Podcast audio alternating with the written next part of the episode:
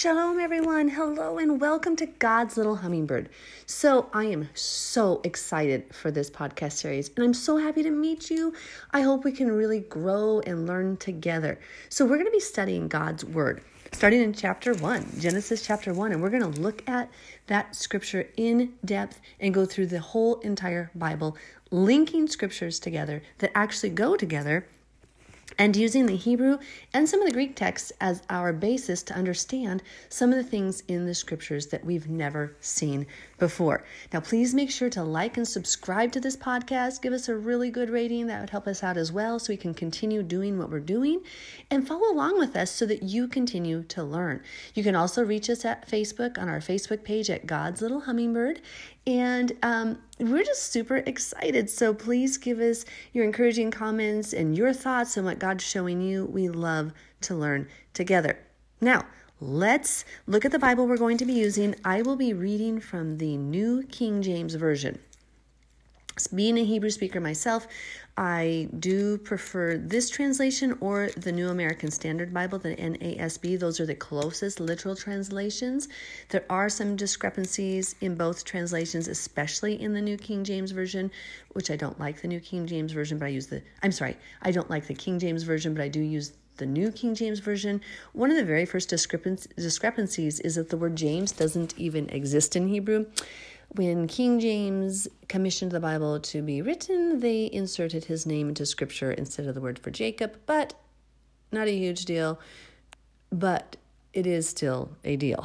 so, it's just something to keep in mind. But when you look at the original Hebrew scripts, these two really line up. I really advise you not to use one of the living translations. They are a translation of a translation. I do not like how they they do not reflect the accurate heart of the scriptures. So, Stay away from those ones, and I would suggest please get a New King James Version or or the New American Standard Bible, one of those types that are at least a really good effort in translating the truth. So, with that being said, let's begin. The very first verse is so loaded. So, Genesis chapter 1 In the beginning, God created the heavens and the earth. In Hebrew, it reads Bereshit barach Elohim Aleph Tav Hashamayim v'ha'aretz. Now, technically, in Hebrew, they do not pronounce the Aleph Tav there, but let me explain to you why I did. The word in the beginning in Hebrew is Bereshit, and then when it said Bara Elohim, that is the plural word Elohim, gods, Bara, created. Notice God's plural, created. Later in this chapter, we will see that God said, Let us make man in our image, us and our, plural. This is a huge, huge testimony to the fact that Jesus Yeshua, our Messiah, is in fact God. And he is the Son of the Father. We know there are two separate entities, the Father and the Son, but they are both God, gods. It's plural. And they were together at this time in creation. Now, we have again Bereshit Barach Elohim. In the beginning, He created. In the beginning, God's created, and then we have this in this definite pronoun marker, Aleph Tav. It has no translational meaning, but I will tell you what I believe it means because Jesus Yeshua says, "I am the Alpha and the Omega." Of course, he spoke Hebrew, and the equivalent Alpha Omega we know is A to Z in English. And in Hebrew, it's Aleph, the very first letter of the Hebrew alphabet, and Tav, the very final letter of the Hebrew alphabet. So here we have a few meanings within the Aleph Tav. I will tell you that as after I finish this verse. So, in the beginning, God's created Hashemayim, the heavens, the and the earth. Now, Hashemayim is another powerful word because Hashemayim has the word mayim within it, and the word mayim in Hebrew is water. So the heavens are full of water, and in a few verses you're going to see where God um, separated the waters above from the waters below. And we in English don't really think of the heavens as possessing water when we look at the sky, but we know it does. We see rain come down, we see clouds, moisture condensated into and condensed into the form of clouds. So we know it's there. But in Hebrew, it paints this beautiful picture that there's waters above us, and then there, of obviously, we see the waters on the land. So Let's now return to the Aleph Tav. When Jesus says, I am the Aleph Tav, because he, of course, spoke Hebrew to his disciples and believers, he was not speaking Greek, even though they translated it that way. Um, we know he said, I am the Aleph Tav. I'm the beginning and the end. Right here, we see that Jesus was with the Father. We are told in the Bible that all things were created through him. We are told that in the beginning was the Word, and the Word was with God. So we know from the book of John that he was right there with God. And we also know that he says he is the first and last. So all things with him, he is, he is what, you know, he he was there at the beginning, he'll be there at the end. He is with the Father. They are God. We can worship both Father and Son. It's really amazing. Now, let's look a little bit clearer into that. In this, it says God's created the heavens and the earth in the beginning. The Aleph Tav embodies the concept of everything first and last, beginning and end. And what we also know that at this moment in time, all things were already prophesied and ordained to happen when they would happen on the earth. We understand from the Hebrew language, the word for festival or feast is moedim, and it is the Hebrew word which means appointments. God scheduled appointments for Jesus to die at Passover, that was one of his festivals, his feasts, his Moedim, to rise on the Feast of First Fruits, to return at the Feast of Trumpets the second time. So, my point is, God knows the history of the earth. He wrote the history, spoke the history of the earth from the very beginning. He knew the end. Nothing surprises God. Nothing's going to change his mind. God does not change. He has no shadow or turning within him. So it's really powerful to start understanding this Hebrew language. And again, I will read it smoothly. Bereshit barach Elohim aleftav v'hashemayim, I mean hashemayim v'haaretz. In the beginning, God's created the heavens and the earth. And in there is that Aleph Tav, the beginning and the end. All things were foreordained. Yeshua was right there with the Father, creating all things. Verse 2 The earth was without form and void, and darkness was on the face of the deep, and the Spirit of Elohim was hovering over the face of the waters.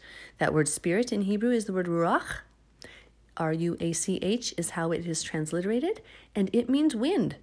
Kind of neat because when we see the Holy Spirit, the, the Ruach HaKodesh, descend on the disciples when they are meeting at the feast of Shavuot, or some call it Pentecost, in the book of Acts, we see um, wind rushing and uh, descending on their heads like tongues of fire. Pretty powerful. Then Elohim, or gods, said, Let there be light, and there was light. And gods, Elohim, saw the light, that it was good, and God divided the light from the darkness. Now, let me point out that the sun, moon, and stars are not created until day four.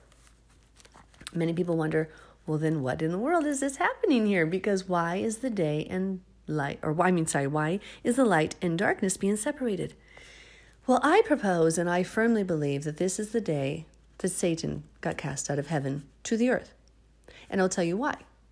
In the book of Isaiah, we are told that Lucifer, or Satan, was cast out of heaven.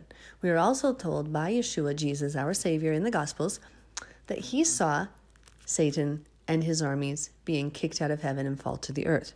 We are also told Satan is the prince of the air, the ruler of the earth.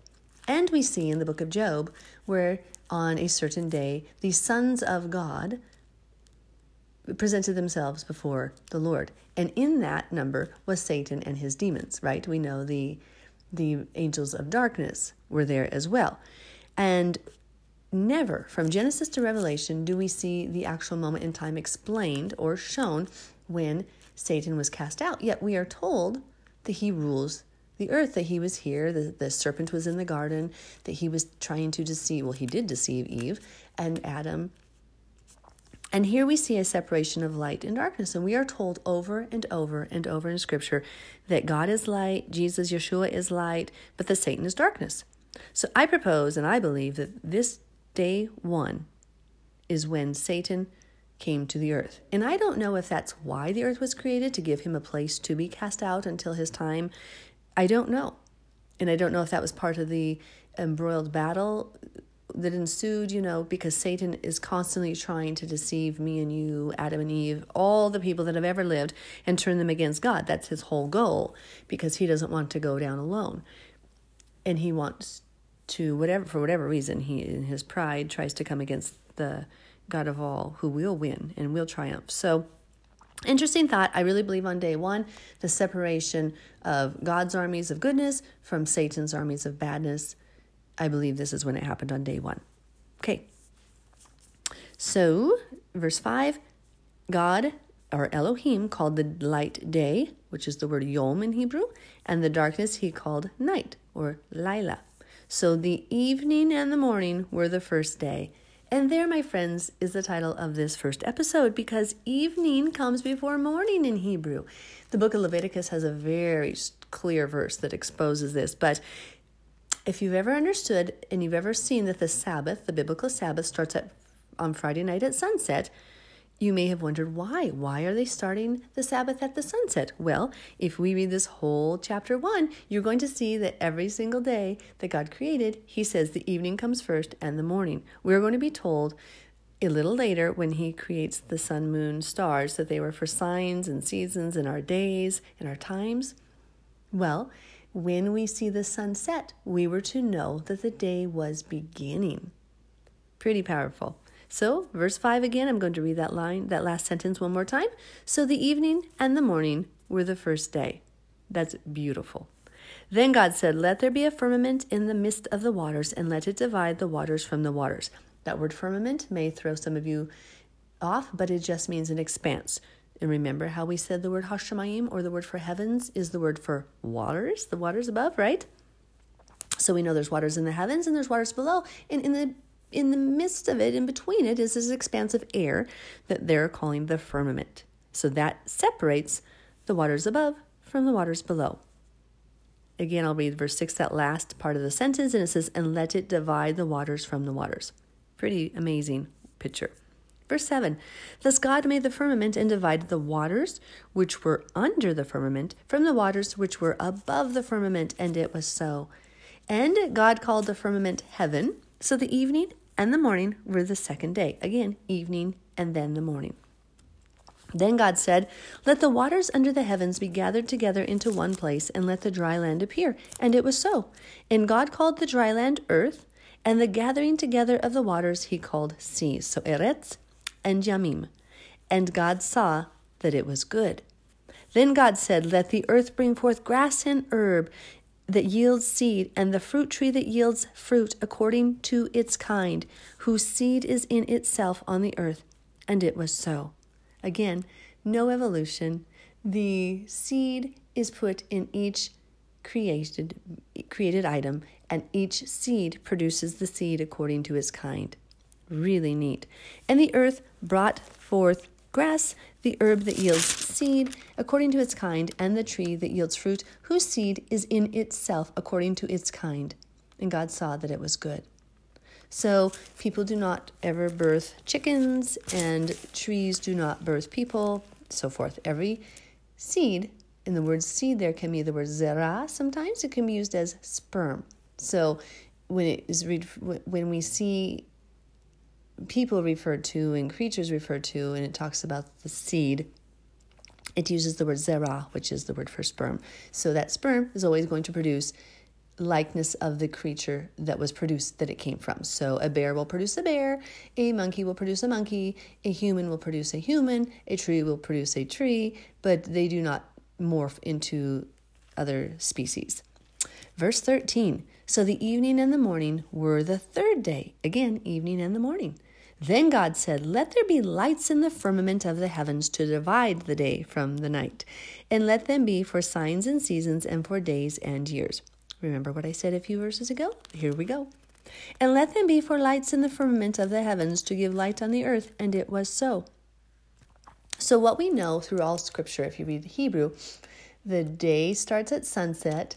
When we have a new moon sighting, we start our month and the seasons. So when we have spring, we begin our new year. So God set it up on earth for us to have these the sun, the moon, all these seasons, everything that comes, the day, everything shows us how to how what the times are what the seasons are so it's really amazing so we know when we see the sun set for example like i said it's a new day so he put those there for our markers rather than he didn't create a clock he created the sun moon and stars and, and, and all these seasons that show us these things so it's really really fascinating okay Verse 16 Then God made two great lights, the greater light to rule the day and the lesser light to rule the night. He made the stars also. God set them in the firmament of the heavens to give light on the earth and to rule over the day and over the night and to divide the light from the darkness. And God saw that it was good.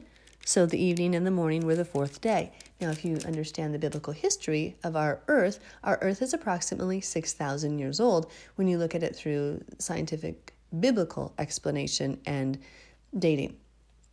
So we know we are finishing right now the sixth day. We know that the Messiah returns in the seventh day.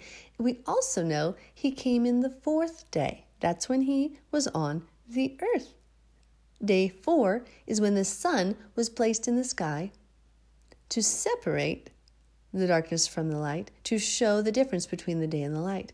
I think it's fascinating that if you ask most Jews who understand the Jewish traditions and culture, they will tell you the number of the Messiah is the number four. But I believe many, especially those who do not understand Jesus as the Messiah, miss this concept that the number four very much represents and points to our Messiah because he came in the fourth day. He will also return in the seventh day on the quote Sabbath of the earth during the millennial reign. Very, again, very powerful prophecies. Verse 20 Then God said, Let the waters above abound I'm sorry, let the waters abound with an abundance of living creatures, and let birds fly above the earth across the face of the firmament of the heavens. So God created great sea creatures and every living thing that moves with which the waters abound, according to their kind, and every winged bird according to its kind. And God saw that it was good.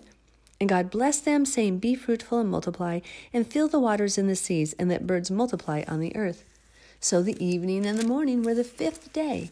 Then God said, Let the earth bring forth the living creature according to its kind, cattle and creeping thing and beast of the earth, each according to its kind. And it was so.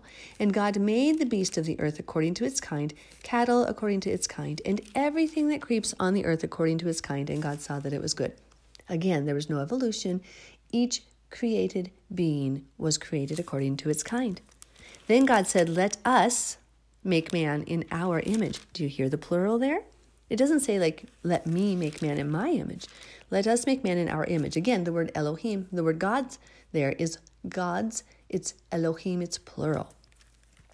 So, according to our likeness, let them have dominion over the fish of the sea, over the birds of the air, and over the cattle, over all the earth, and over every creeping thing that creeps on the earth. So, they were told to kabash, or rule over everything on the earth. You've heard that word kabash, I'm sure, but that's what it, where it comes from. So Elohim, God's, created man in his own image. In the image of God's, he created him, male and female, he created them. Then God blessed them, and God said to them, Be fruitful and multiply, fill the earth and subdue it. Chabash. Rule over it. Have dominion over the fish of the sea, over the birds of the air, and over every living thing that moves on the earth. And God said, See, I have given you every herb that yields seed which is on the face of all the earth, and every tree whose fruit yields seed. To you it shall be for food. Also to every beast of the earth, to every bird of the air, and to everything that creeps on the earth, in which there is life, I have given every green herb for food. And it was so. Then God's Elohim saw everything that he had made, and indeed it was very good. So the evening and the morning were the sixth day. Now, many of you have referred to the sixth day being, and the number six being referred to the number of man. This is why. Because on the sixth day of creation, man was created. If we look at the sixth day, which is now, we're in the sixth day of creation, so to speak. I mean, of history, I'm sorry. Sixth period of 1,000 years. Like I said, remember, Paul says a day is like a thousand years to the Lord. So during this last day, the wickedness of man rises up to a great, enormous, immense disgustingness against God's holiness. We become more and more wicked and depraved. Also, the number of the anti Messiah, the one who is against the Christ, the one who is, as we are told in Thessalonians, the man against the law. He is lawless. We are also told that throughout the New Testament in places and in Daniel, the Antichrist is one who changes God's, tries to change God's times and laws. So it's that number that's given to him is 666, 666. And so it's like this exploded man versus, you know, it's like man versus God. Because in our flesh, in our manliness, we are not pleasing to God. We need to be converted by the power of the Holy Spirit and be more godly and less, quote, manly, so to speak. So it's, we, I don't know, there's some interesting prophecies there. I love scripture, how it never just, it's usually not just there for to tell us like okay he created you know here's the story of creation but there's so much prophecy in it many of you have missed also that the day began at evening the morning you know the morning was the second half of the day all those good things so please like and subscribe to this podcast continue with this as we continue to go through scriptures please share your insights go over to our facebook page like it subscribe to it as well and i just really love you and can we just please bow our heads in prayer and just thank God for this time together. Father God, in the name of Jesus Yeshua, I just thank you so much for giving us your word, giving us your Holy Spirit. Please speak to us through your word. Please teach us your ways. Please protect us from any lies or deception, and please help us to only hear your truth. Please grant every listener and myself and all of us around, all of your children, obedient, humble, submissive spirits Give us eyes to see, ears to hear, and hearts to comprehend. And please, please help us just to have the heart and, and knowledge and foresight to just obey and follow you. Please let us forsake all, take up our cross, and just follow you, Lord, and give everything for you. Please, please teach us your truth. Please be glorified in all the earth. And thank you, Lord, that you will come again. Thank you. Thank you, Lord, for your promises that will never change. We love you so much, Father. Thank you for your love. In name Yeshua, we ask. Amen. Okay, I just love you all. Thank you so much. Thank you for joining me. Please like and subscribe this. Please give us a good rating. And I hope we have a wonderful journey together. And if there's any questions you have, like I said, go over to our Facebook page and you can also send your questions to me because through the Facebook page because that would gives me sometimes things I know to focus on specifically for you guys. Thank you so much. Have a super blessed day.